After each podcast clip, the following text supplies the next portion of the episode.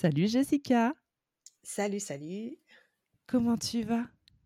Bah, super bien. Merci beaucoup, heu, Johanna, de m'avoir, heu, invitée, heu, sur ton podcast. Je suis vraiment très contente d'être là. Eh ben moi aussi, je, suis ravie parce que euh, j'adore en fait. euh, Jessica et moi, on ne se connaît pas. Euh, merci encore une fois les réseaux sociaux euh, de nous avoir nous- fait nous rencontrer et, euh, et je vais découvrir en même temps que vous, chers auditeurs, son parcours et ça j'adore parce que euh, je passe toujours un excellent moment.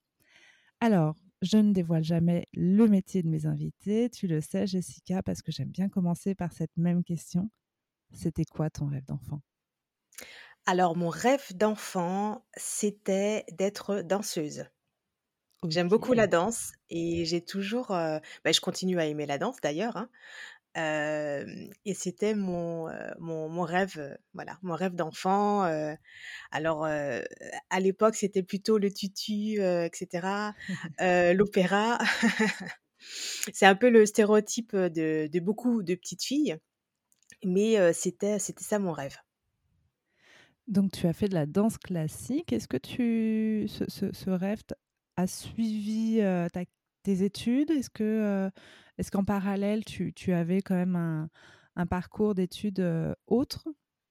Alors pas du tout, heu, c'était vraiment, heu, quelque chose, plus comme un comme un hobby, quelque chose, à côté, qui reste, voilà, juste un un passe-temps, après l'école plutôt. Ça n'a jamais été une, on va dire une carrière ou une, ou un sport-études ou quelque chose comme ça, puisque, pendant, voilà, le collège et le lycée, j'ai eu une, une scolarité tout à fait, classique, et au lycée, j'ai choisi, une option complètement différente, enfin toujours dans le milieu de l'art, mais, au lycée, j'avais une, j'étais dans une section arts plastiques. Ok, donc j'en conclus que aujourd'hui, Jessica, tu n'es pas danseuse. Non. Et du coup, qu'est-ce que tu fais dans la vie? Alors aujourd'hui, après une, reconversion professionnelle, puisque donc, après mes études de d'arts plastiques, j'ai fait des études de langue, j'ai fait des études aussi de commerce en école, avec, du marketing. Finalement après, voilà un grand, un grand périple, personnel et professionnel avec, des voyages, sur plusieurs continents. Il y a quelques années, je me suis reconvertie pour devenir, naturopathe et coach. D'accord. Alors, donc, tu as, tu as fini tes études, donc des- une école de commerce, tu as eu l'occasion de voyager et à un moment, tu parles de reconversion. Est-ce que, euh, il y a eu un déclic? Est-ce que tu te souviens pourquoi tu as voulu te reconvertir? Alors effectivement, à cette époque-là, j'habitais en Angleterre, à Londres et j'avais un, poste, avec, beaucoup de pression, beaucoup de de charge mentale et la vie à Londres, bon voilà, une grande ville européenne, beaucoup de choses à faire, beaucoup de distractions, beaucoup de stress aussi et petit à petit, j'ai commencé à avoir des problèmes de santé, sans vraiment comprendre à quoi c'était dû, ce qui m'arrivait. J'avais une vingtaine d'années à ce moment-là et donc je suis passée de médecin, en médecin, mon médecin traitant qui m'envoyait vers des spécialistes, faire des analyses, des examens plus poussés, pour finalement me dire que, bah, j'avais rien. Donc là, je me disais: «Heu, non, c'est pas possible, j'ai mal partout, j'arrive pas à dormir, je suis épuisée, j'ai envie de rien, je je suis complètement perdue, je suis déprimée, aucune, énergie, système digestif, voilà, dans tous les sens et cetera et cetera. Je j'ai quelque chose et et en fait, c'était un burn-out. J'étais en train de faire un un très, très gros, heu, burn-out. À cette époque-là, on n'en parlait pas autant qu'aujourd'hui, donc c'était même un peu tabou. C'était un peu, ouais, bon, ça existe pas vraiment. C'était pas quelque chose de Hmm. reconnu, comme étant, une, un vrai problème de santé. heu, le burn-out à ce moment-là. Donc j'ai dû, heu, passer par cette errance médicale et comme dans mon enfance, hem, j'ai jamais vraiment été éduquée avec ce réflexe, médicament, mais plutôt aller vers, les médecines alternatives, complémentaires, médecine douce, enfin on peut appeler ça de différentes façons, avec plutôt de l'homéopathie ou des huiles essentielles, plutôt de la respiration, des massages. voyant que voilà au niveau de la médecine classique allopathique, j'avais pas de réponse, je me suis tournée vers une personne spécialiste des, des médecines douces qui m'a aidée, qui m'a accompagnée pour sortir de ce burn-out. Et effectivement, ça a été une grande période de réflexion pour moi à ce moment-là, de me dire, mais qu'est-ce que je veux faire vraiment? Qu'est-ce qui me plaît vraiment? Quel type de métier je veux avoir Quel type de vie, de qualité de vie j'ai envie d'avoir et, et c'est là que je me suis posé la question, bah, et si moi je devenais naturopathe Et si je m'orientais vers l'accompagnement naturel pour aider, pour aider d'autres personnes à prendre soin d'elles-mêmes, avoir une meilleure hygiène de vie, meilleure hygiène mentale aussi. Et, c'est ce qui m'a inspiré, c'est ce qui m'a poussé à, me reconvertir, donc reprendre une formation, reprendre des études, repartir de zéro entre guillemets et, me lancer dans ce dans l'entrepreneuriat. Très bien. C'est intéressant ce que tu dis et, je me questionne à ce sujet. Donc on va réfléchir à une réponse commune. Qu'il faille à un moment donné un burn-out ou péter un câble pour se dire je suis pas à ma bonne place. Est-ce que tu crois que à l'école on pourrait apprendre quelle est notre bonne place ou pourquoi à un moment ça pêche et pourquoi on est obligé d'aller jusqu'au bout du bout pour se dire mais pourquoi je suis fait? Ah, c'est une excellente question effectivement. Je pense que, déjà d'être tout petit, c'est des choses qu'on peut qu'on peut apprendre par l'éducation qu'on a, mais aussi c'est des choses qui pourraient qui devrait s'apprendre à l'école. Effectivement, l'école comme elle est faite aujourd'hui, on va dire l'école traditionnelle en Occident, nous apprend pas à, nous découvrir nous-mêmes ou à savoir ce qu'on veut faire, nous apprend pas non plus à, gagner de l'argent, nous apprend juste à être des exécuteurs de tâches. En fait, c'est ce qu'on mmh. apprend à l'école, en fait, exécuter une tâche, des tâches. Mmh mais on n'a pas de pourquoi. On ne sait pas pourquoi on le fait. Exactement, on n'a pas vraiment de mmh. pourquoi, on n'a pas ce genre de, questionnement malheureusement. ce que je vois avec la, la, mmh, génération des, des milléniums, il y, a un questionnement qui est différent chez eux parce qu'ils mmh. voilà, ils vivent à une période, surtout en ce moment, on est dans une période de transition. Voilà, où bah, eux sont par la force des choses amenés à se poser beaucoup de questions que peut-être la, génération des quarantenaires, cinquantenaires, même des trentenaires, en fait, on ne s'est pas forcément posé ce genre de questions. Donc c'est vrai que je vois un, changement qui se fait progressivement, un changement de paradigme justement collectif mmh, qui mmh. se fait progressivement.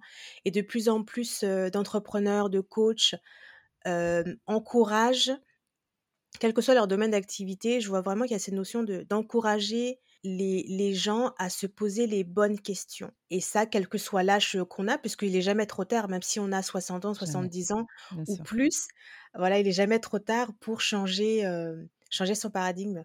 Mais ce qui est, ce qui est, ce qui est drôle, c'est que tu vois, là, je, en, t'écoutant parler, je me dis, mais j'ai interviewé beaucoup de gens entre 30 et 40 ans, hein, et j'ai l'impression qu'on est vraiment la génération charnière où on peut définitivement pas vivre comme nos aînés et on doit par contre avoir ce rôle de transmission. Et c'est pour ça qu'on a beaucoup de gens qui sont dans la transmission, dans le coaching, dans l'apprentissage, parce que bah, on découvre aussi avec nos jeunes, comme tu dis, ils, ont une autre maturité, ils ont un autre regard sur le monde, parce que de toute façon, ce monde ne leur laisse pas le choix.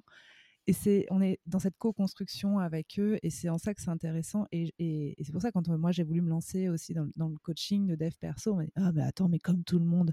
Non, pas comme tout le monde, comme toute une génération, parce que je pense que c'est notre rôle finalement. Exactement. Et, c'est vrai que dans ce que je fais aujourd'hui, le coaching euh, et le développement personnel a une place importante. Et euh, pour revenir à ce que tu disais tout à l'heure, on devrait avoir ce genre de notions à l'école. On devrait euh, avoir une, une, voilà, quelques heures par semaine ou une éducation sur le développement personnel, sur les bonnes questions à se poser, parce que ça éviterait justement, bah, déjà les maladies dues au stress, les symptômes qui sont dus au stress et le tout ce cette perte de de sens, heu et d'orientation de, heu, ce qui on est, de, heu, ce qu'on a envie de faire, heu, dans sa vie, de ce qui nous fait vibrer aussi, heu et ça commence déjà par se par se connaître soi-même, en fait. Exactement et je discutais, heu, il y a quelque temps avec une prof de théâtre et heu et juste aussi intégrer la notion de respiration parce que quand quand elle, reçoit des jeunes dans dans son cours, elle me dit: «Mais ils ne savent pas respirer», alors que c'est un outil de base, heu, pour être bien donc heu, donc il y a des choses à faire donc on va on va se battre pour en tout cas, ça c'est clair. Effectivement, oui, oui, c'est la base, oui, la respiration ou prendre conscience que l'on est, qu'on est on est on est des êtres, humains, on est des êtres humains, pas des fers humains.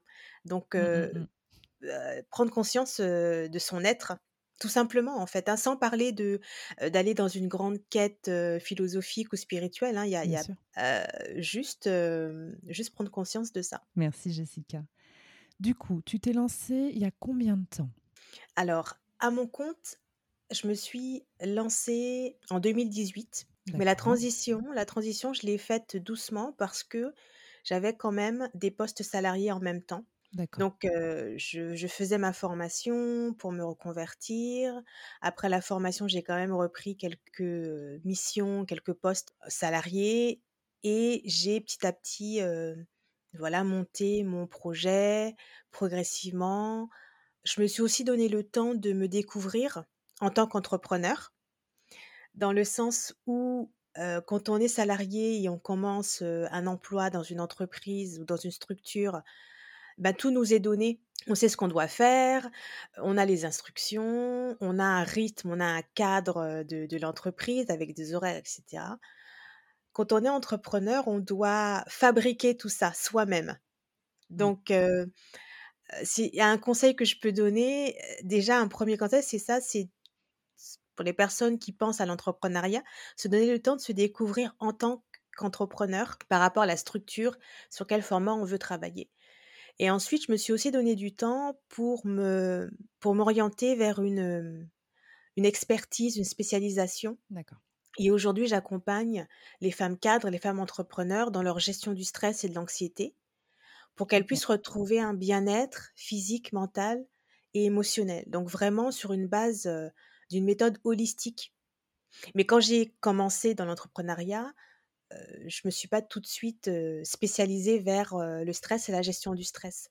Il m'a fallu, voilà un un petit temps de réflexion et je suis contente d'avoir pris ce temps. Donc là, indirectement, c'est aussi un autre conseil, c'est vraiment, heu, tester son marché, voir dans quoi, on est très bon et en vers quoi on a envie d'aller et je pense sincèrement que en fait, c'est la la théorie de enfin la technique de l'entonnoir. Tu commences un peu très, très large, sur, une thématique un peu large et au fur et à mesure, tu affines, tu affines, tu affines pour enfin révéler une offre et un service assez chiadé qui correspond vraiment à ton marché. Exactement et c'était pour moi, heu, pas seulement une réponse à à une demande du marché, mais c'était aussi un une mission par rapport à mon histoire personnelle de Mmh, de mon errance Mmh, médicale et je me dis: «Si je peux aider ne serait-ce qu'une seule personne à éviter mmh. ça, à à éviter justement cette, heu heu, cette souffrance, physique, émotionnelle et psychique, heu, qui est le le burn-out», eh bien, oui, ça ça vaut le coup. Bah, de toute façon, oui, hein, tu tu tu sais de quoi tu parles, tu tu l'as vécu, donc on on on est, on est des très bons, thérapeutes quand on sait de quoi on parle, effectivement. Exactement et je suis vraiment en mesure de me mettre, à leur place, de comprendre ce qu'elles vivent. Mmh. Beaucoup, font un burn-out et un deuxième et un troisième. Moi, j'ai eu la chance de pouvoir, me faire, bien accompagner, de comprendre aussi comment fonctionne le corps humain. Je me suis aussi intéressée au, comment fonctionne le système nerveux central, qu'est-ce qui déclenche ces phénomènes de stress et les symptômes qui vont avec, comment fonctionne le cerveau et et la pensée, le schéma de pensée qu'on peut avoir et comment il peut influencer notre, notre qualité de vie et notre niveau Mmh. de stress. Et parce que je me suis intéressée aussi à tout ça aujourd'hui, donc avec le recul et mon expérience personnelle d'avoir vécu les choses quand j'étais salariée, de ce stress chronique, de de ces crises d'angoisse, de cette panique, de ces douleurs, de cette incompréhension des autres aussi parce que, c'est, quelque chose qu'on qu'on voit pas, c'est pas comme une jambe cassée et des fois l'entourage, même s'il est plein d'amour et bienveillant, ne comprend pas forcément ce qui se passe. Donc Mmh. c'est aussi être un soutien, de ce côté-là, être une oreille, bienveillante aussi pour, pour cette pour ces femmes actives qui, passent par cette période ou aussi, et encore mieux, pour celles qui veulent prévenir, Mmh. qui veulent éviter d'en arriver là et ça, c'est encore mieux, bien sûr. Et ça, c'est déjà c'est encore un autre conseil, bien s'entourer et il faut pas attendre que ça aille mal et dans l'entrepreneuriat, c'est pareil. Bien s'entourer dès le départ, aller chercher de l'information auprès de gens qui ont vécu les choses et et voilà, même un salarié comme tu comme les femmes que tu accompagnes, les femmes cadres, soyez accompagnées dès le départ. N'attendez pas que ça aille mal parce que malheureusement, quand le corps s'est déclenché, souvent on est déjà sur un une avancée de la maladie. Donc n'attendez pas, faites appel à Jessica, mais on fera la l'auto-promo un petit peu plus tard. Est-ce que tu peux revenir sur ta plus belle réussite, s'il te plaît? Alors ma plus belle réussite, bah, je dirais que, c'est de continuer l'entrepreneuriat jusqu'à aujourd'hui. Ouais. Ma ma plus belle réussite, c'est aujourd'hui. D'être entrepreneur encore aujourd'hui, je dirais. À l'époque, quand j'ai lancé le podcast, je demandais quel était, heu, ton plus gros échec et en fait, dans l'entrepreneuriat, il y a pas d'échec, il y a des apprentissages. Est-ce qu'aujourd'hui, heu, tu pourrais, heu, prévenir ou conseiller ceux qui veulent se lancer, sur des des des embûches qu'ils peuvent rencontrer ou, des portes, plus difficiles à ouvrir que d'autres? Alors, tu fais bien de dire qu'il y a pas d'échec, qu'il y a que de l'apprentissage. Moi, j'ai envie de mettre l'accent sur la, mmh, la perspective qu'on a sur ce qu'on fait quand on est entrepreneur. Parce que, la perspective qu'on a va faire que on va se dire des choses comme: «Ah bah, j'y arrive pas, c'est trop difficile, c'est trop compliqué». Parce que si on veut, se lancer lancer donc un produit ou un service, ça marche pas toujours du premier coup donc avoir cette, ténacité, se dire: «Bah, je continue» ou bien, se dire: «Même si c'est pas comme j'imaginais, j'apprends des choses, je grandis en tant que personne, j'apprends sur moi-même aussi» et ça, c'est un c'est déjà un beau parcours. Ce que je veux dire par là, c'est dans l'entrepreneuriat, peu importe qu'on réussisse ou pas et et le mot réussite va, mmh, va être différent selon Mmh. chacun, parce qu'on a une définition de la réussite qui va être différente. Peu importe qu'on réussisse ou pas le chemin, le développement qu'on a en tant qu'individu, en tant que personne, c'est déjà ça la la médaille qu'on Mmh. qu'on c'est déjà ça le prix en fait, heu, qu'on gagne quand on est entrepreneur. Heu, le fait de développer des qualités, le fait de, heu, développer aussi des capacités parce que, au début, on doit tout faire, soi-même, donc s'occuper de l'administratif, du côté finance, du côté, bah, faire soi-même son marketing, savoir comment on veut, faire sa promotion et cetera.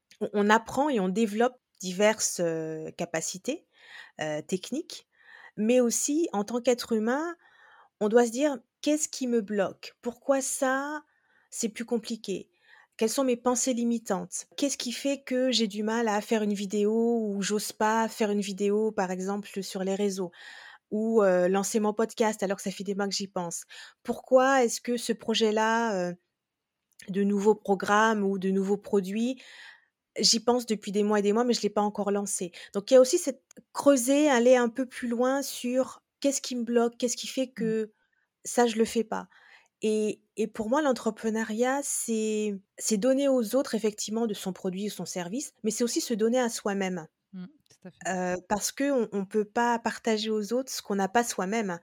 Heu, moi, par exemple, dans mon dans mon cas, je peux pas accompagner correctement des femmes sur leur développement si je travaille pas moi-même sur mon développement, sur mes propres pensées limitantes, sur mes propres blocages. Donc voilà, r rien que pour ça, Sans parler de de, de réussite, de d'indépendance, du de réussite financière ou autre, la définition qu'on a de la réussite. Rien que ça, ce ce, chemin-là que l'on fait quand on est entrepreneur ou en tout cas qu'on devrait faire, ça c'est déjà, une réussite en soi, en fait. Parce que très peu de personnes vont jusque-là, jusqu'à aller, se connaître mieux, dépasser leur, heu, plafond de verre, leurs limites, leurs, blocages, leurs pensées limitantes. Et je voudrais compléter aussi, ce discours sur, arrêter de diaboliser l'échec. En France, on n'a pas cette culture de l'échec et c'est bien dommage parce que c'est pas grave un échec. On s'en relève, on n'en meurt pas, donc et on apprend. Donc au-delà de l'entrepreneuriat, même dans le salariat, on peut se planter, on n'est pas des machines et c'est OK et c'est aussi de faire passer le message que c'est pas grave et pour en avoir discuté avec pas mal de gens, c'est vrai qu'à l'école, l'échec, c'est mal vu, quoi. C'est limite, tu as échoué, bah, parce que tu as échoué, tu vas être puni. C'est contre-productif, les gars, en fait. Enfin, là, c'est pas possible. Donc, allez-y, cassez-vous la figure et après, relevez-vous. Vous aurez appris plein de choses. Et en France, ça commence à changer, ça commence à arriver. Mais mais l'échec, c'est diabolisé. Bah, non. En tout cas, pas de notre côté. Oui, oui, en fait, effectivement, pour rebondir sur ce que tu dis, quand on diabolise l'échec, c'est quand on associe l'échec à soi-même. C'est pas, j'ai fait un échec ou j'ai échoué dans tel domaine ou tel projet, c'est je suis un échec. Ça devient ça, bien souvent dans dans dans le mental et même Mmh. inconsciemment, en fait et c'est ce qui fait que, on n'ose pas par Mmh. peur de de d'ensuite de se dire: «Ben, je suis un échec». Alors qu'en fait, pas du tout. L'échec ou même la réussite, parce que ça va dans les 2 sens, même la réussite ne nous définit pas. Une personne qui va gagner 1 000 € par mois ou une personne qui va gagner 1 Mmh. 000 000 € par mois, bah, ça ne définit pas sa personne, sa valeur.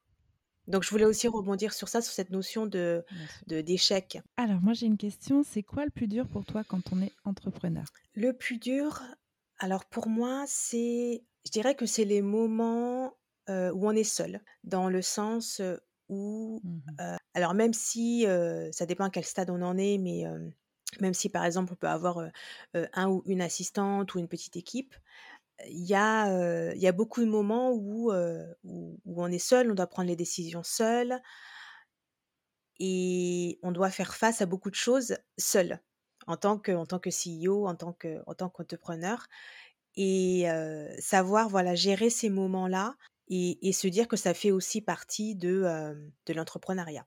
Et c'est ce qui revient, la plupart du temps. Selon toi, c'est quoi les qualités nécessaires qu'il faut avoir ou bien développer pour devenir entrepreneur? Alors la première qualité pour moi, c'est la créativité. Développer sa créativité. Parce que quand on est entrepreneur, on crée. On crée un programme, une formation, même infopreneur, heu, on crée un service, on crée un produit. Même si, même pour les personnes qui sont thérapeutes, on on on doit être créatif dans sa manière de, d'offrir au monde, de partager au monde. Donc la créativité, je dirais et l'intuition va avec, en fait, écouter son intuition pour développer sa sa créativité. Deuxième chose, que je, que je dirais, c'est, la ténacité ou la persistance, la persévérance, on va dire. Ténacité, persévérance, de continuer, même quand on doute, même quand on a peur.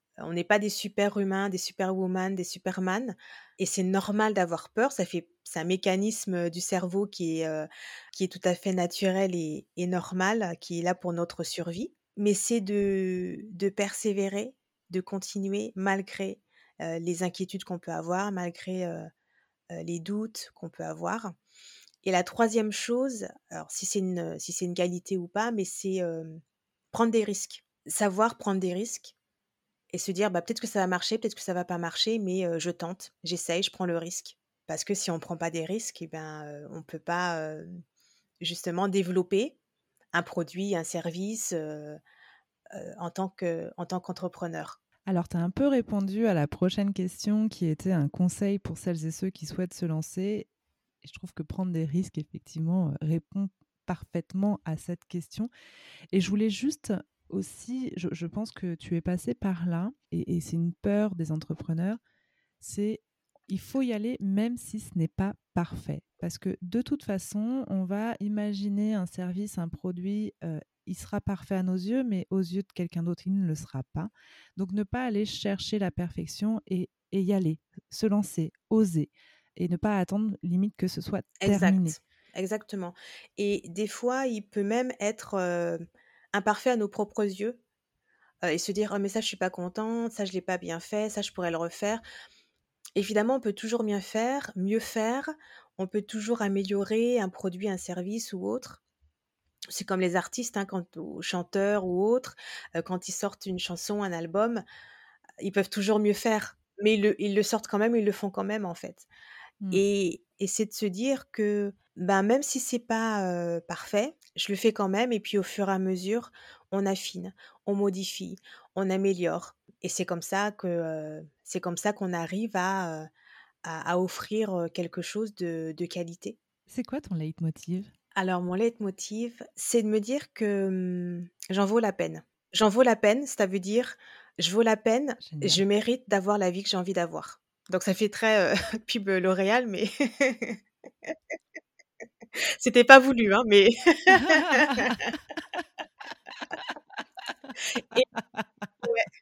ouais, Mais ça fait du bien de l'entendre parce que, alors ça fait peut-être pub L'Oréal effectivement, mais, mais c'est surtout que, ouais, croyez en vous et vous, vous, enfin, allez-y. Et puis, ça fait pas égoïste de penser à soi, de, faire les choses. On en vaut tous la peine, en fait. On le mérite tous et on en vaut tous la peine d'avoir la vie qu'on a envie d'avoir, même si c'est une vie qui est non conventionnelle.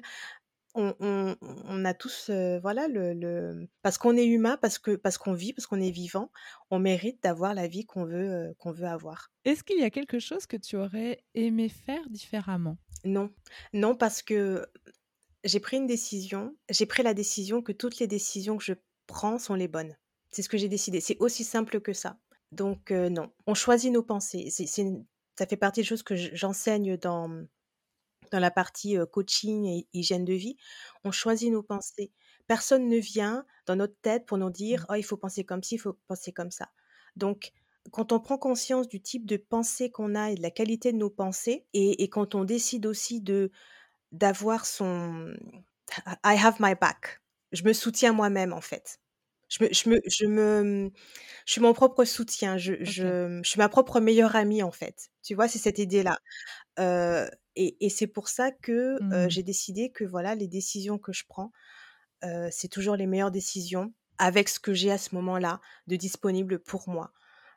donc, donc non, voilà. Alors, je sais que cette question, elle est compliquée. Tu as le droit de me dire, j'en sais rien. Comment tu te vois dans cinq ans? Je me vois comme moi, toujours moi, la même personne. Mais je veux développer une, une meilleure relation avec moi-même. Je, donc moi, avec une, une meilleure relation avec moi-même, plus de m'accepter encore plus telle que je suis, avec mes défauts, mes qualités. Mmh m'aimer encore plus telle que je suis avec mes défauts, mes qualités.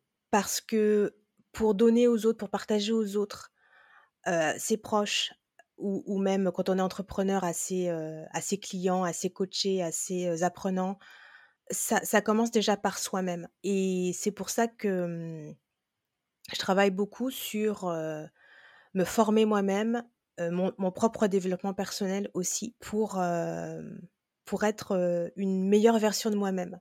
Aujourd'hui, demain, dans trois ans, dans cinq ans. Et je pense que en faisant ça, tout le reste va se manifester.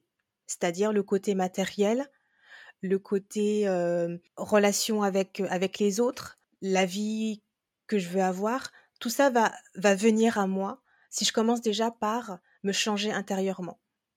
Donc je ne sais pas si c'est la réponse que tu attendais, c'est peut-être une, réponse qui n'est pas, qui est pas très courante, mais, mais pour moi, c'est c'est comme ça que je me vois dans, dans cinq ans. C'est ta réponse, alors je la valide à 100%. Est-ce que tu aurais un message à communiquer? Le message, ce serait pour les salariés, entrepreneurs ou autres, étudiants, écoliers, c'est oser. Oser faire les choses que vous voulez faire dans la vie, oser vous lancer oser, oser commencer ce projet, oser, faire ce voyage, oser, postuler, pour, ce grand, ce grand poste, oser postuler pour une école, oser aller vers cette personne aussi, cette personne spéciale pour vous, oser aller vers elle. Et oser être vous-même, vraiment. Comment on peut faire appel à tes services? Alors, je ne sais pas si je l'ai dit au départ, Jessica, tu es basée à Paris. Oui, tout à fait. Donc, Rochelet, ce sera en visio.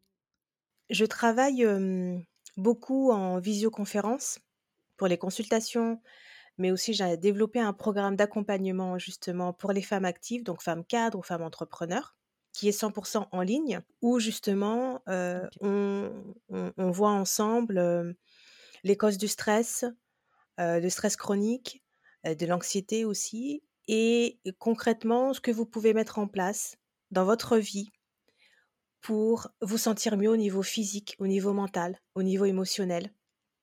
Donc ça va passer par l'hygiène de vie globale, l'alimentation, l'exercice physique, mais aussi la partie coaching avec le développement personnel, la gestion du mental et aussi comment, comment gérer ses émotions quand on a du stress, et qu'on peut être à fleur de peau, par exemple, et qu'on ne sait pas forcément comment gérer l'angoisse ou la panique ou, la tristesse ou, toutes les peurs qu'on peut avoir. Donc, c'est toute cette partie-là aussi.